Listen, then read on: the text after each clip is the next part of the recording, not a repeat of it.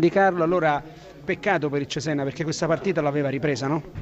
Sì, sì, eh, eravamo ripreso la partita con grande carattere e anche gioco, avevamo messo sotto il Torino per tutto il secondo tempo, dispiace soprattutto per, eh, per i tifosi, per la società, il presidente in primis e i tifosi perché la squadra gioca, lotta e con due errori, tre errori perdiamo le partite, però io sono ripeto, farò di tutto per cercare di cambiare questa situazione qua insieme ai giocatori perché la squadra è viva, lotta e prima o poi arriverà anche il risultato per noi importante. Ultima opportunità a Parma? Ma più che ultima opportunità ce ne sono ancora 19 dire, iniziamo da Parma, è chiaro che è uno scontro diretto per noi per cercare di poter ripartire eh, l'importante è che limitiamo quelli, quelli, quei piccoli errori che ci stanno castigando a ogni partita. Allora Ventura, eh, 2-0 Torino, 2-2 poi il 2-3, ma cos'è? Vi, vi, piace il brivido?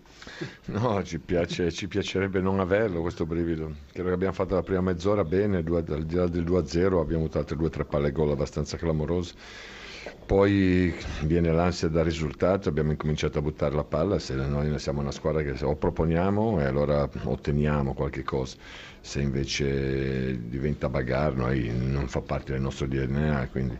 però di positivo c'è stata, oltre ai tre punti, la reazione sul 2-2, sul 2-2 c'è stata la reazione di una squadra che assolutamente non ci stava a pareggiare, credo che questa sia la cosa più positiva, oltre al gol di Maxi Lopez che è arrivato una settimana e quindi si è messo immediatamente a disposizione della squadra, questo è un bel segnale il ritorno al gol anche di Quagliarella che ne aveva bisogno ne aveva voglia. Eh, Quagliarella aggiungiamo noi giocatore di altro spessore, ma non c'erano dubbi. Bene Maxi Lopez, eh, lei ci insegna che certe partite possono essere anche decise da alcuni episodi, no? come per esempio il gol del Cesena dell'1-2 su eh, calcio di rigore che i giocatori eh, del Torino hanno di fatto contestato. Poi ci dirà Grassia perché mentre attendevamo qui con eh, Ventura che ha la cuffia, eh, Grassia forse ci dirà come è rientrato in partita il Vai, Cesena sentiamo Filippo. Ecco, sentiamo proprio Filippo allora.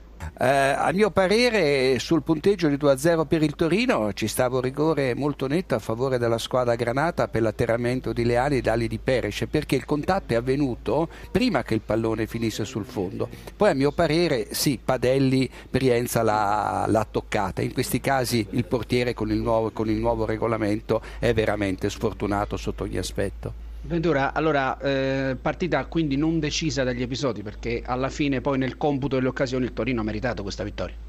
No, ma infatti non parlo degli episodi, parlo proprio di eh, tre quarti di partita giocato con un, un buon raziocinio tattico e una parte di partita invece secondo me sprecata da noi perché purtroppo c'era la necessità di fare risultato, questi erano tre punti assolutamente fondamentali al di là della prestazione, però noi, per noi il risultato non è mai un obiettivo ma è sempre la conseguenza di quello che noi facciamo, quindi quando noi facciamo qualcosa di buono di solito portiamo a casa qualcosa, quest'anno a differenza dello scorso anno non ci sono tante vie di mezzo, no? l'anno scorso c'era un filo conduttore maggiore, quest'anno alterniamo prove come quelle con la Juventus oppure con il Bruges che è in testa al campionato belga oppure quelle con lo stesso Milan a partite come eh, fatte magari contro il Chievo o contro il Palermo, cioè, direi sottotono.